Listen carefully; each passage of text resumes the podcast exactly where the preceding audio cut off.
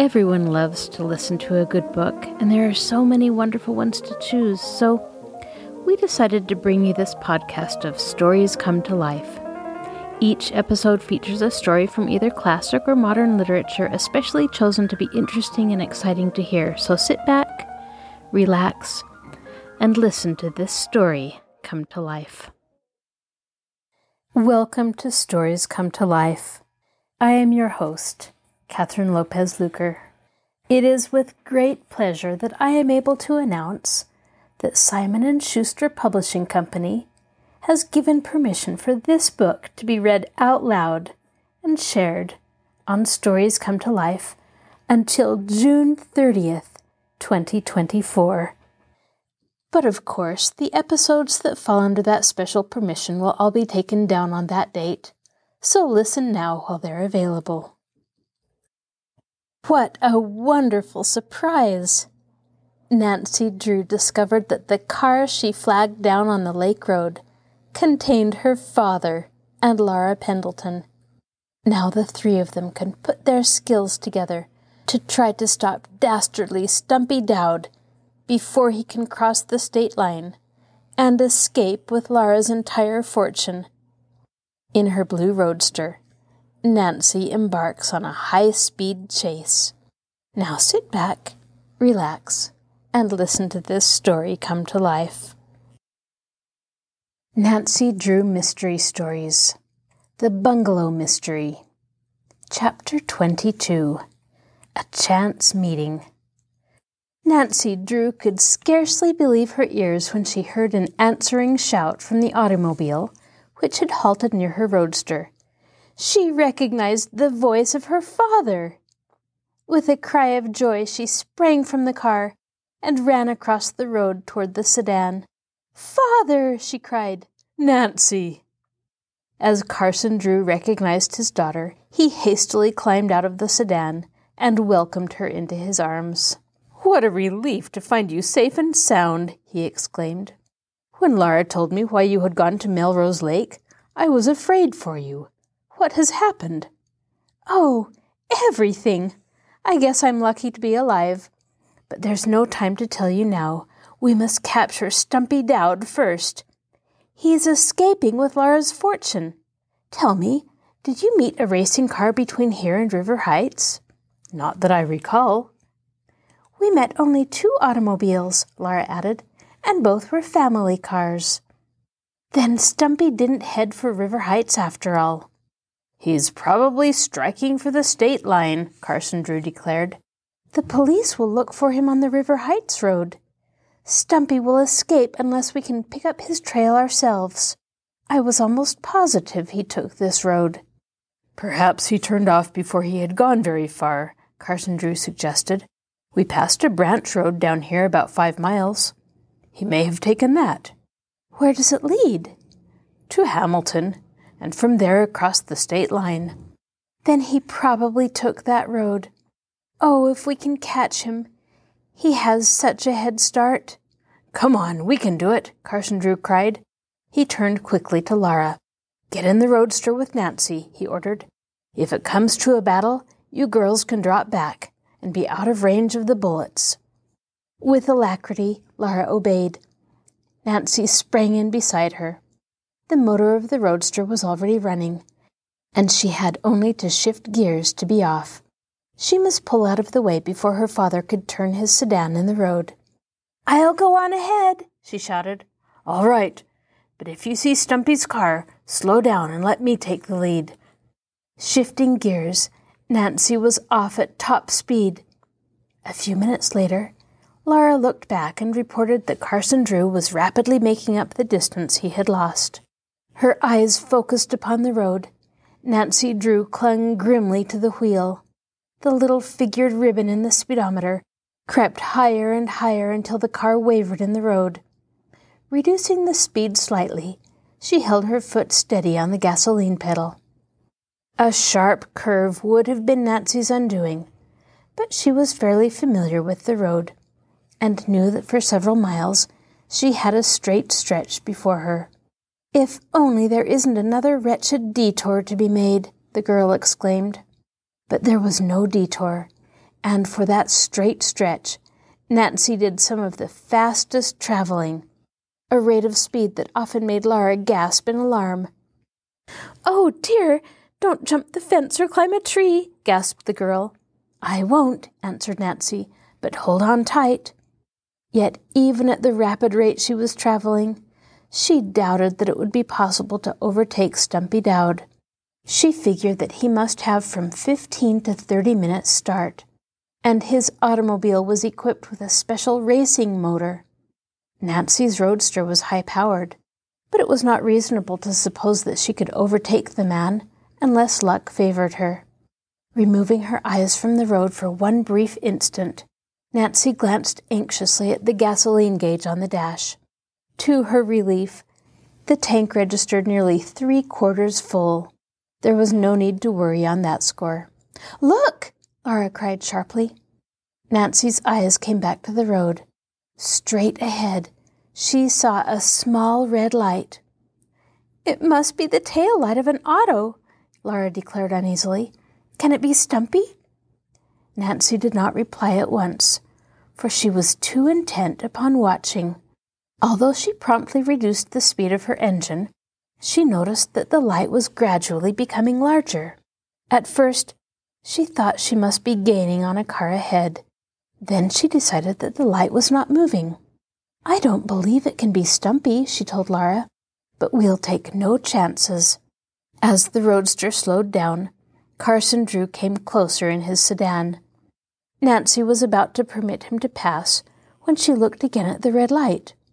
She was now close enough to see that it was a lantern. Speeding up, she came to an obstruction across the road and was forced to halt. Carson Drew pulled up alongside. We can take the road to the right, he shouted. It leads to Hamilton. Stumpy must have taken it.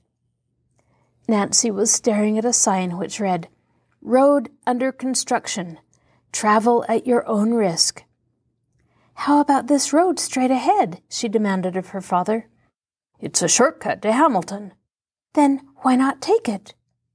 It's closed for construction work. But it's not impassable, is it? Probably not, but at night. It's our only chance, Father. We're so far behind Stumpy. We'll never catch him unless we risk this shortcut. You're right, Carson Drew said with quick decision.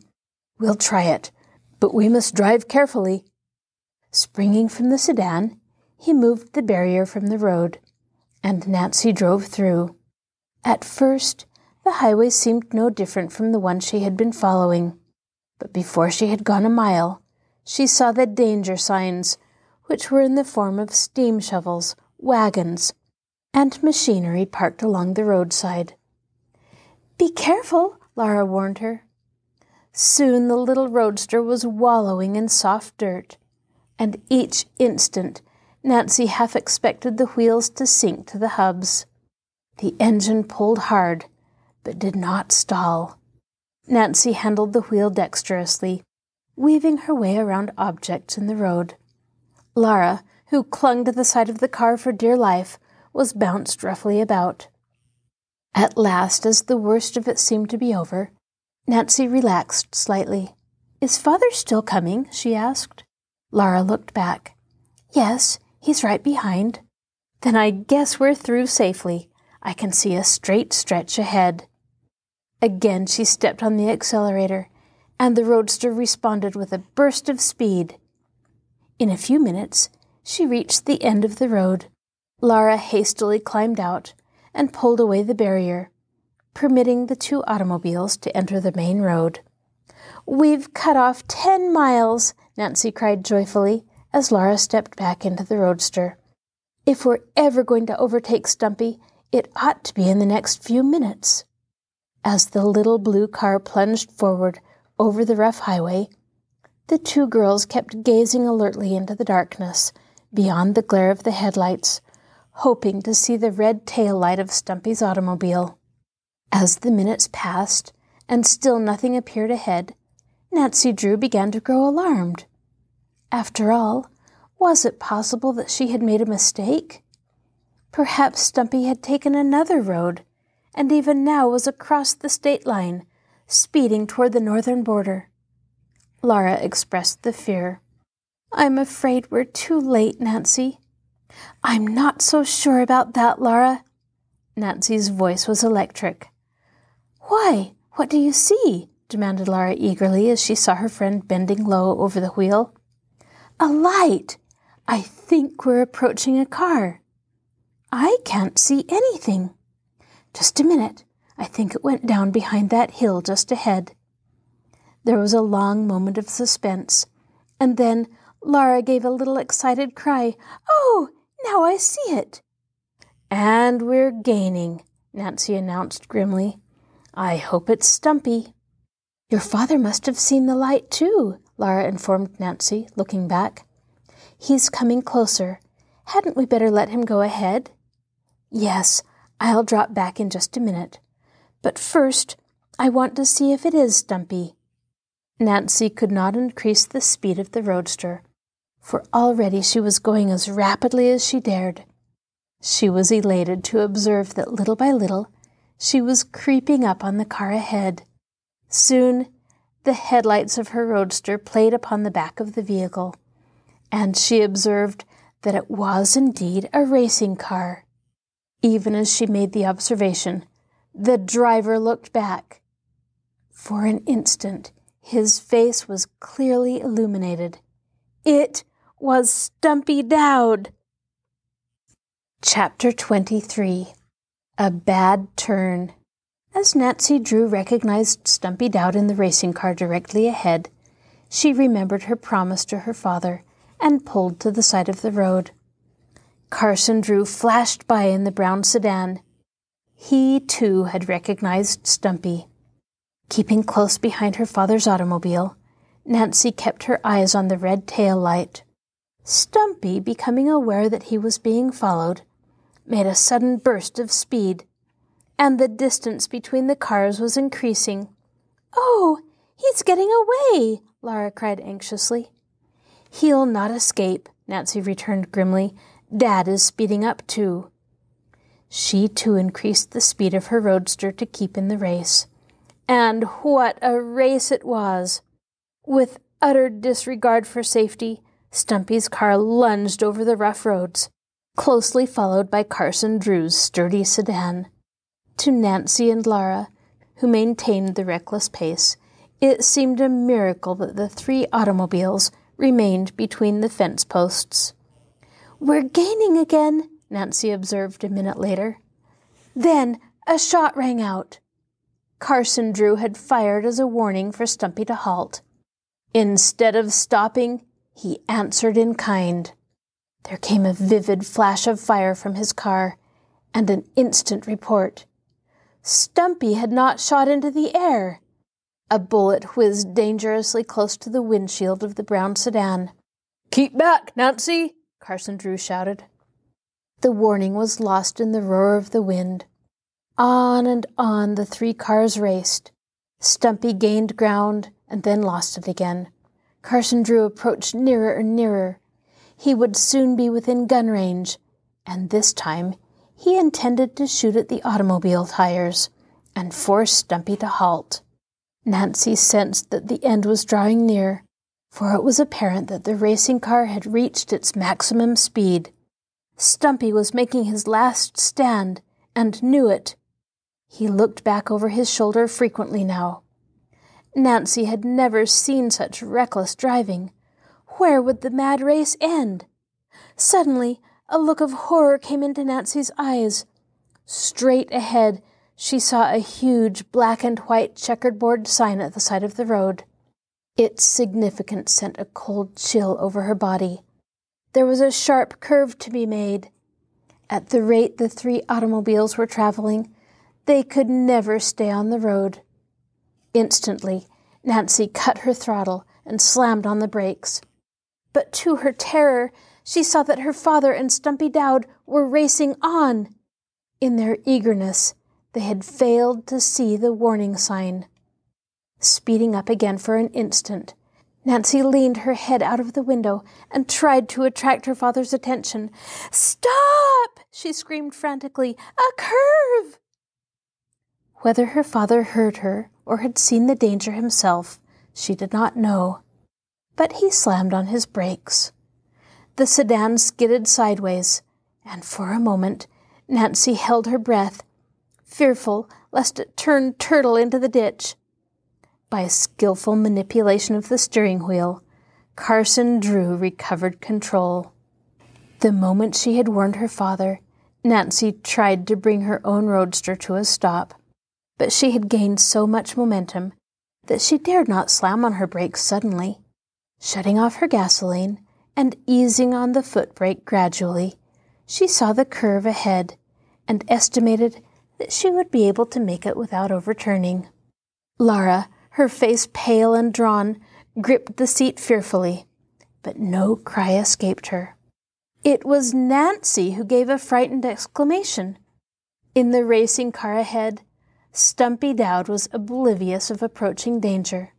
He looked back over his shoulder and waved tauntingly as he saw the distance between Nancy's car and his own rapidly increase.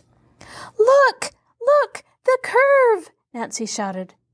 She had shouted the warning involuntarily, for a moment's reflection would have told her that Stumpy could not hear. Too late. The man saw the danger. He slammed on his emergency brake, but already the sharp curve was at hand. The racing car turned turtle at the edge of the road, wavering an instant, then plunged over the side of a steep cliff. oh! Laura screamed. He'll be killed! As Nancy rounded the curve in safety and brought the roadster to a quivering halt, she avoided for the moment looking down into the valley. But for only an instant did she hesitate to view the wreck of the racing car. Springing from her roadster, she rushed to the edge of the road and courageously looked down over the cliff. Laura came running after her, and Carson Drew, who had just brought his sedan alongside the roadster, was close behind. In horror, the three gazed down into the valley. The car had rolled nearly to the bottom of the little valley and had overturned against a boulder. A wheel had been torn loose from its axle, and the body had been mashed in. There was no sign of Stumpy Dowd, but it was inconceivable that he could still be alive. A silence held the trio as they gazed down upon the wreck and realized that their own fate might have been similar. At last, Carson Drew found his voice. I guess it's all over with Stumpy now. Oh, he may be alive, Nancy cried hopefully. We must get him out of the wreckage. You girls stay back, Mr. Drew said quietly, for he did not wish to expose them to a horrible sight. I'll see what I can do. No, father, you'll need me to help if he's still alive. I'll go too, Nancy insisted. Following her father, she lowered herself over the cliff and grasped the branch of a tiny tree to keep from falling. Laura hesitated a moment and then, summoning all of her courage, scrambled after her friend. The three rescuers half slid, half stumbled down the slope. There was no sound from the vicinity of the wreck. Stay back until I've had a look, Carson Drew warned the girls again. Nancy intended to obey, for she had no desire to be the first to investigate the wreckage. But as she scrambled down the side of the cliff, she saw a red flame flash up from the front end of the car. She knew what that meant. The automobile had caught fire. With the gasoline tank in close proximity, there would soon be an explosion. Hurry! Hurry! she urged her father. Carson Drew had seen the flames, and he too realized the need for haste. Unless they worked quickly, it would be impossible to get Stumpy's body from the wreck. Sliding and falling down the slope, Nancy caught up with her father, and together they rushed toward the automobile.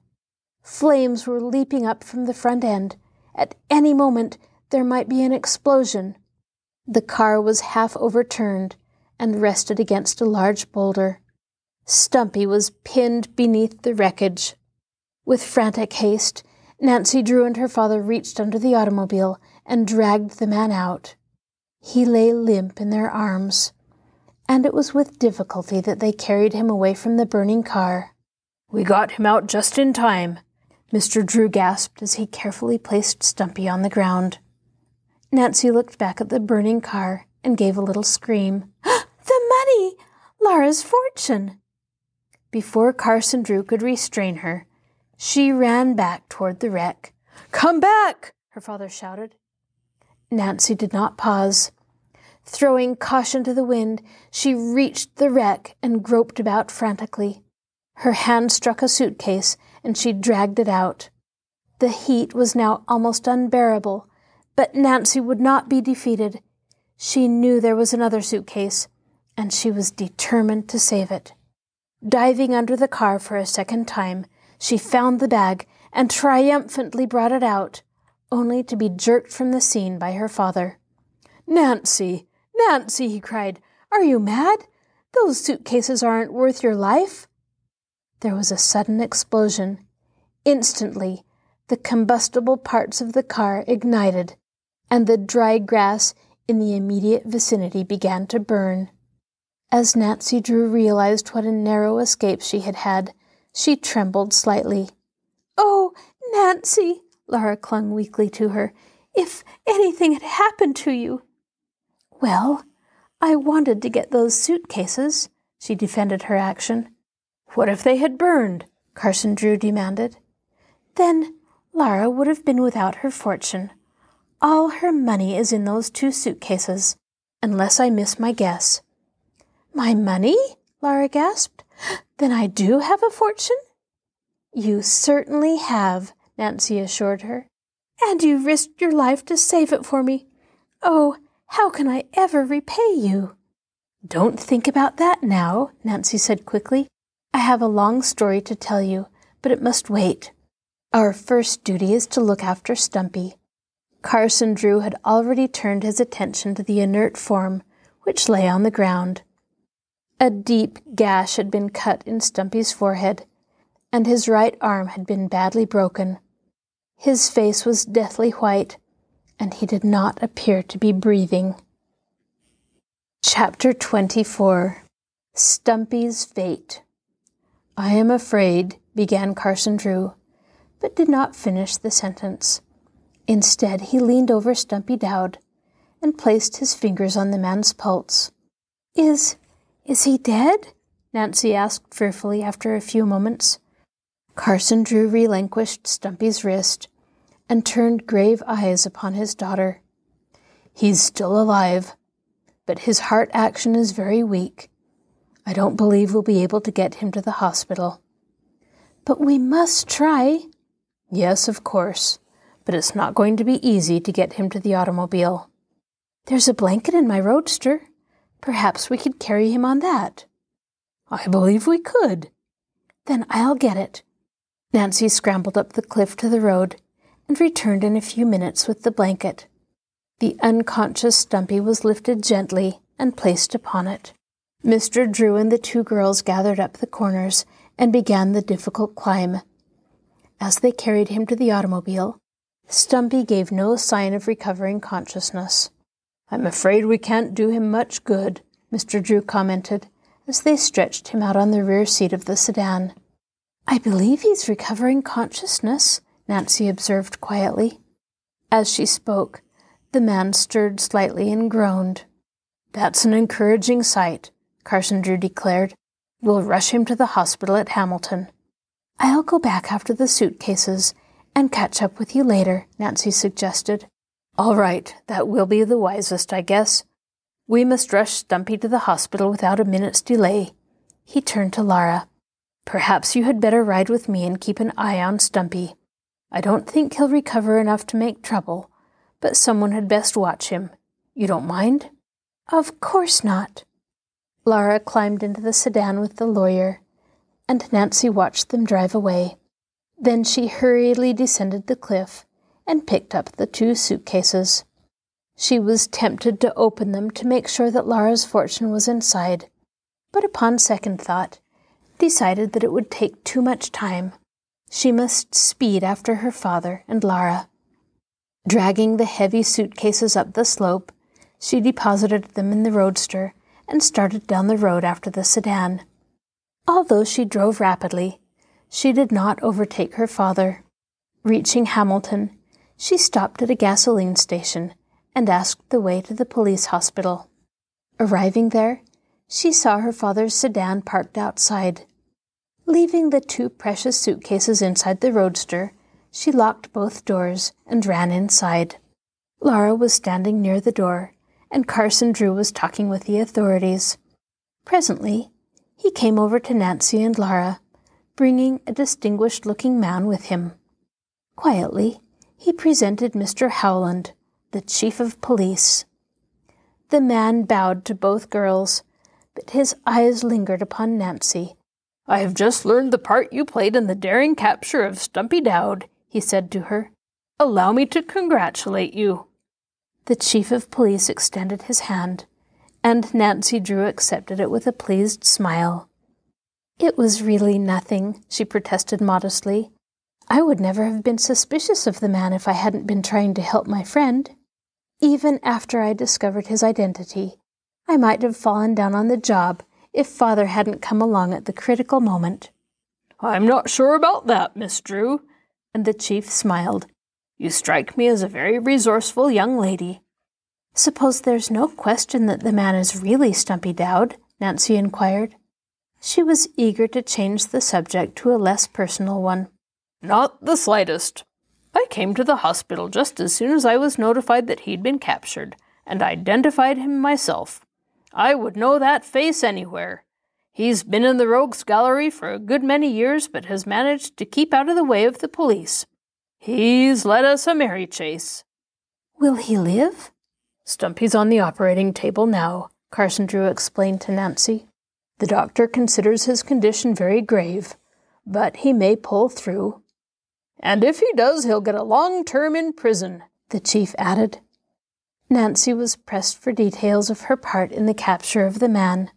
However, in telling her story, she did not mention Jacob Aborn, for she wished to surprise Laura later. We may as well go back home, Carson Drew said presently. It may be hours before we learn anything definite about Stumpy's condition. If you'll give me your telephone number, I'll see to it that you're kept informed, the chief promised. After Mr. Drew had written his address and telephone number on a slip of paper, the three left the building. Carson Drew yawned sleepily. I think it's time we were all in bed. Not yet, Nancy declared importantly. We must return to Melrose Lake. Why should we go back there? I'll tell you when we get there, Nancy announced mysteriously. It's a surprise. Well, just as you say, her father grumbled good naturedly, but I hope the surprise is worthwhile because I'm tired.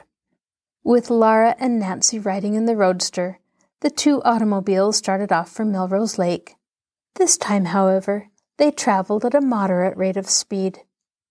Where in the world are we going? Laura questioned, as Nancy turned into a familiar side road. Aren't we heading toward my guardian's bungalow?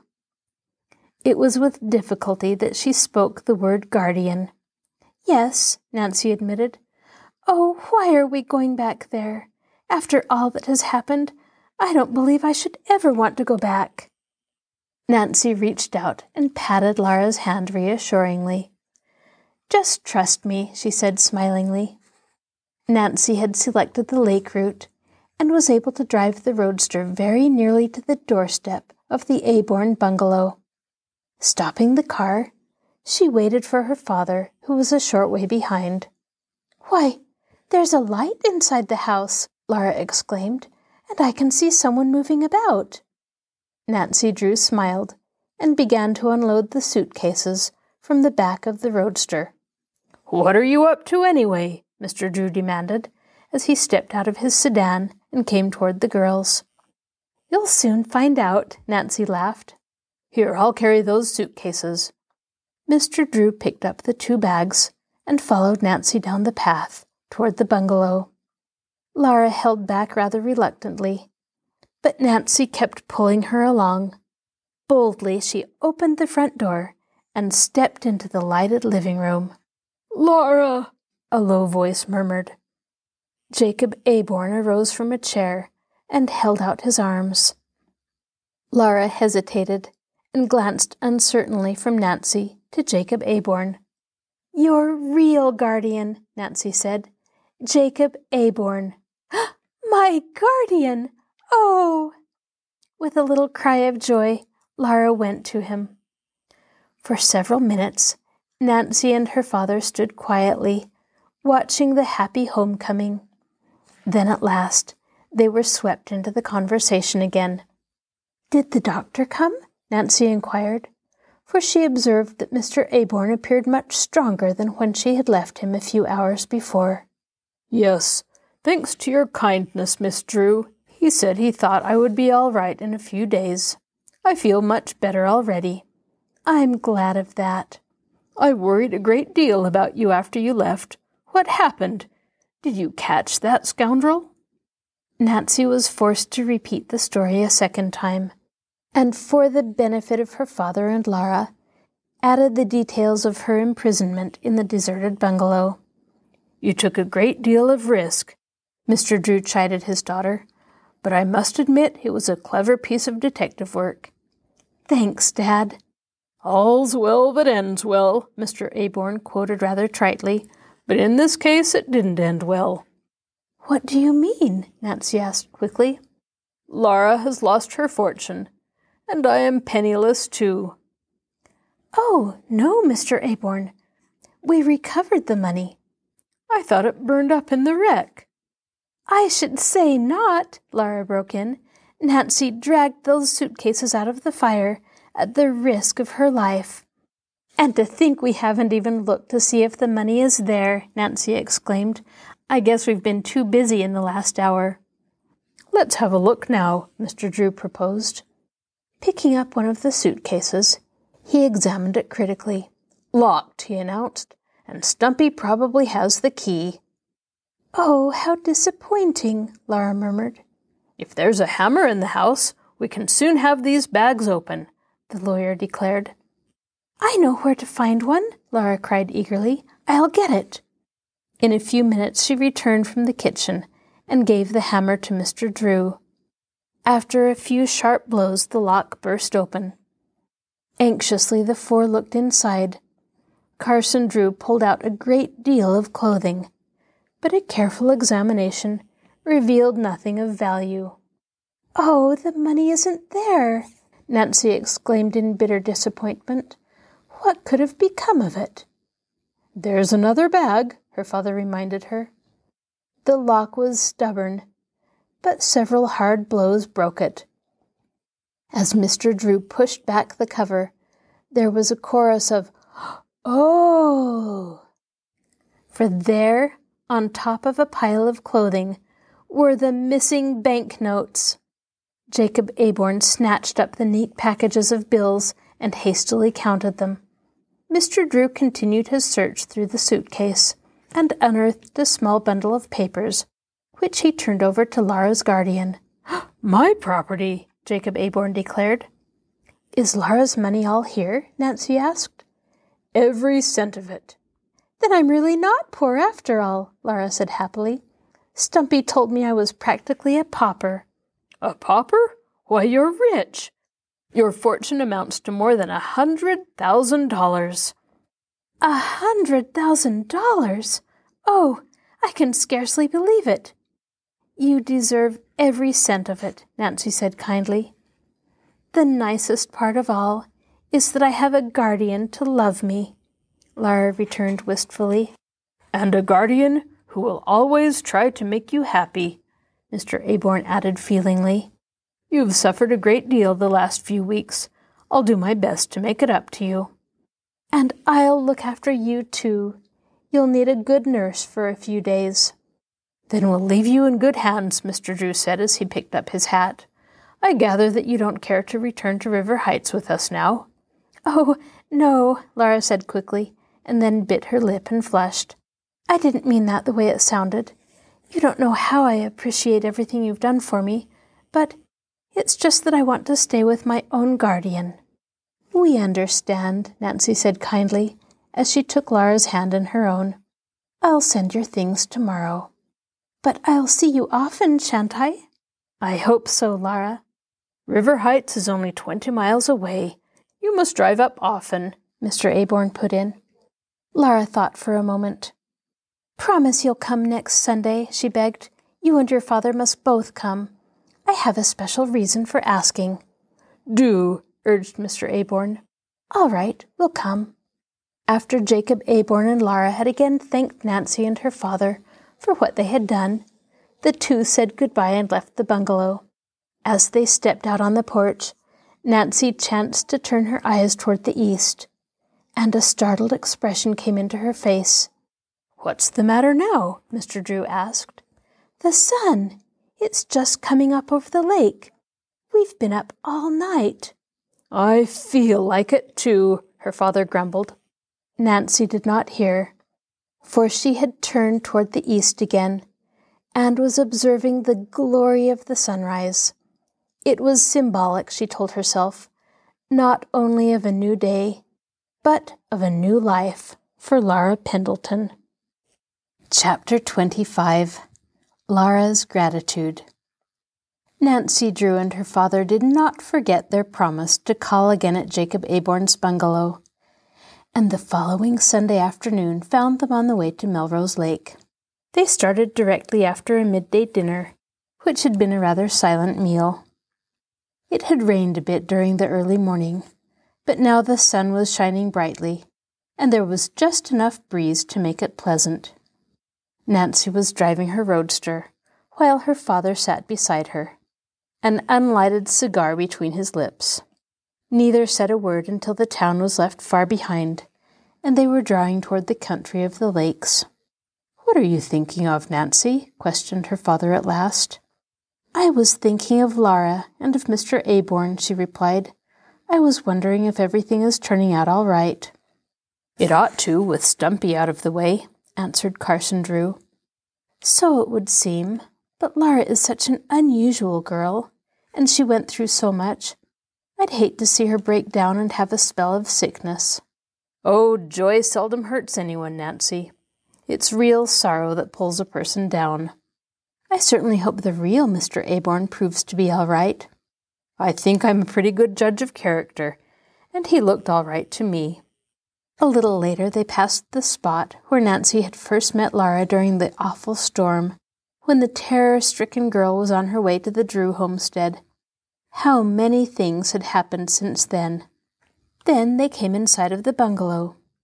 As they drove up in the blue roadster, Laura Pendleton ran from the house and greeted them enthusiastically. She was dressed in a bright blue frock and seemed happier than Nancy had ever seen her. The change was remarkable. Her eyes were bright, and her cheeks were beginning to fill out a trifle. Oh, I'm so glad you came, Laura cried eagerly as she led them toward the bungalow. As the two girls walked up the path arm in arm, Nancy lowered her voice. How do you like your guardian? she asked. Oh, Nancy, he's the kindest man in the world. He is so good to me. I'm glad that you're happy here, Laura, and Nancy smiled. You didn't like the bungalow at first, you know. Oh, it wasn't the house. It was Stumpy Dowd. Everything has changed now. My guardian is planning so many wonderful things for me. But I'll tell you about that later. How is Mr. Aborn? Nancy inquired solicitously. They had reached the porch by this time, and Jacob Aborn himself opened the door. He had heard Nancy's question. I never felt better in my life, he assured her. I've had a wonderful nurse. Mr. Aborn drew up comfortable chairs for the two guests and sat down beside Laura on the davenport. After the four had chatted for some time, a maid served tea. Over the cups, Mr. Aborn told of his plans for his ward. I want her to rest this summer and enjoy her friends, he declared. This fall, if I feel I can part with her for a few months, I'll send her to a girls' school. You'll like that, Laura. Oh, I'll love it. I've always dreamed of going to a boarding school. But of course, I shan't want to leave you. Don't worry on that score, Laura. I'll probably spend most of my time coming to visit you. You're spoiling me, Laura laughed. She turned to Nancy. Mr. Aborn is planning so many wonderful things for me. He's building a tennis court in the yard, and I'm going to take swimming lessons. I want to get Laura a motorboat, Mr. Aborn explained, but think she should know how to swim first. And the nicest of all, I'm going to have a new roadster, something like yours, Nancy. Then you'll be able to drive over to River Heights and see me often. Indeed, I will, and you and your friend, Helen Corning, must come here. We'll have regular weekend parties. By the way, Jacob Aborn turned to Mr. Drew, abruptly changing the subject. Have you learned anything about Stumpy Dowd? Why, yes, I thought you knew. I've heard nothing. The Hamilton chief of police telephoned yesterday. You'll not be bothered by that man again. You mean he's dead? Oh, no, Nancy broke in hastily. His injuries weren't as serious as the doctor at first thought. He's been removed from the hospital and sent to jail. He'll probably get 25 years, eh, Dad? Thirty, I believe, her father corrected. Jacob Aborn nodded in satisfaction. Well, he'll receive his just due at that. When I think of the way that man tried to rob Laura. Oh, Nancy, we owe you so much, Laura said earnestly. You saved my guardian's life, and you recovered my fortune. I hope you haven't forgotten the night on Moon Lake when you rescued Helen and me, Nancy reminded her with a smile. It isn't all one sided, you see.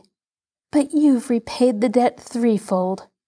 Laura and I have been talking it over, Mr. Aborn said quietly. We've been trying to think of a way to thank you. Oh, I don't want any thanks. Nancy returned hastily.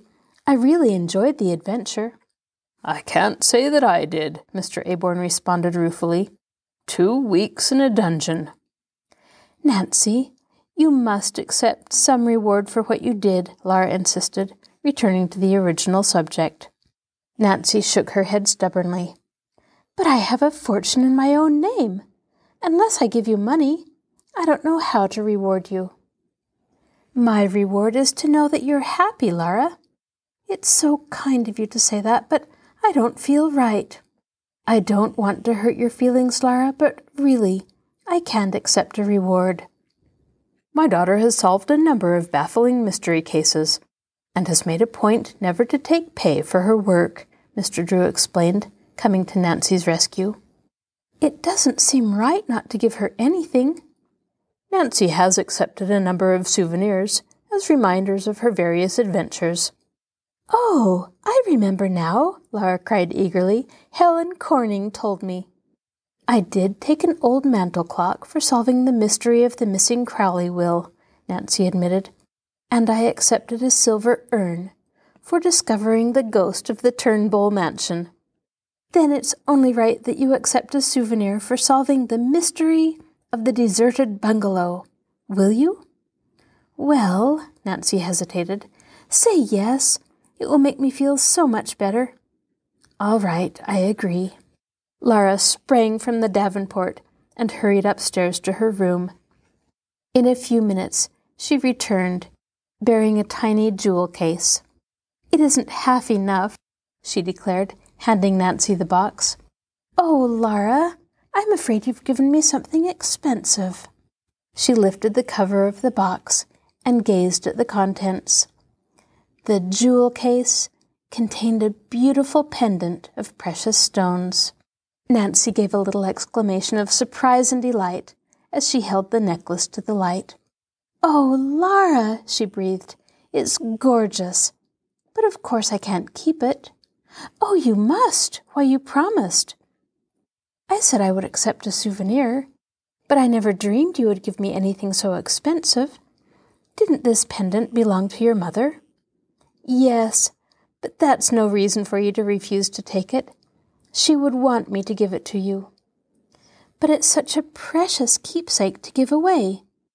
It is precious, Laura admitted quietly, but I have other pieces that mother left me. There's no one in the world I'd rather see have it than you. If it were not precious, I would not offer it. Please take it, Nancy. Laura's expression was so earnest and pleading that Nancy Drew could not find it in her heart to refuse. After all, she had given her promise. I will keep it, she said with sudden decision, and I'll always prize it highly. After that, the conversation shifted to less personal subjects, and the afternoon passed quickly.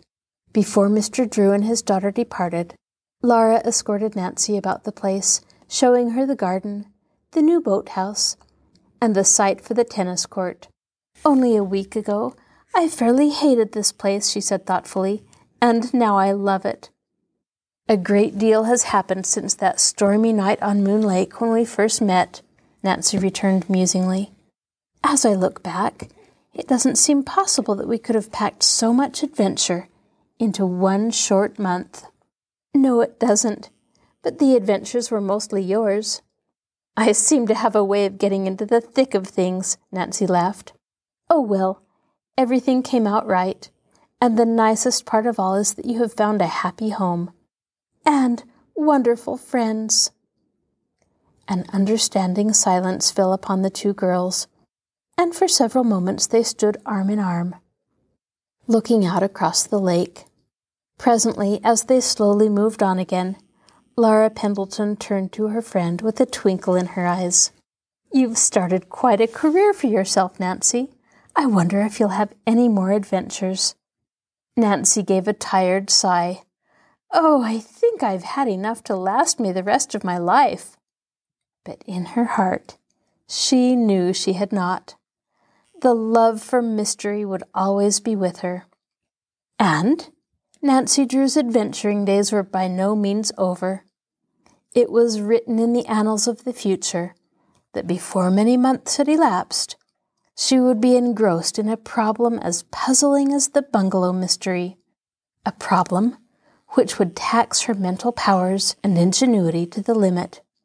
It is revealed in The Mystery at Lilac Inn but for the present, Nancy Drew was not pining for excitement or adventure. The prospect of a restful summer with Laura Pendleton and Helen Corning satisfied her completely. The end. This is your host, Catherine Lopez Luker. Thank you for joining us for this episode of Stories Come to Life. Be sure to join us next time when we begin a new book you can find a link to our podcast on the Marshall Public Library webpage, www.marshallpl.org. I'll talk to you again soon.